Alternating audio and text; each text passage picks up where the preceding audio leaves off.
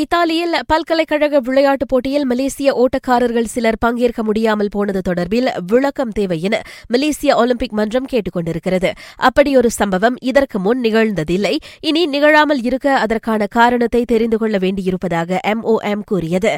இந்நிலையில் அச்சம்பவம் பற்றி பேசிய அப்போட்டிக்கான மலேசிய அணி தலைவர் அங்கு ஏற்பட்ட தொழில்நுட்ப கோளாறுகளும் உபசரணை அணியின் அடிப்படை கொள்கைகளுமே அதற்கு காரணம் என தெரிவித்தார்.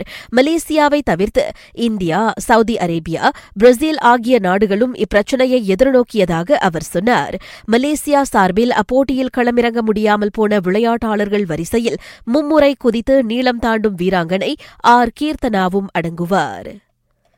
பிரிட்டன் எஃப் ஒன் பந்தய அட்டவணையை லூயிஸ் ஹாமில்டன் சாடியிருக்கின்றார். அன்றைய தினம்தான் உலகக்கிண கிரிக்கெட் போட்டிக்கான இறுதியாட்டமும் விம்பிள்டன் டென்னிஸ் போட்டியின் ஆடவருக்கான இறுதியாட்டமும் நடைபெறவுள்ளன அவ்விரு முக்கிய போட்டிகளுக்கு மத்தியில் ரசிகர்கள் விரும்பி பார்க்கக்கூடிய எஃப் ஒன் பந்தயத்தையும் நடத்தினால் எந்த போட்டியை பார்ப்பதென்ற குழப்பம்தான் அவர்களுக்கு மிஞ்சும் என ஹாமில்டன் அதிருப்தி தெரிவித்தார்.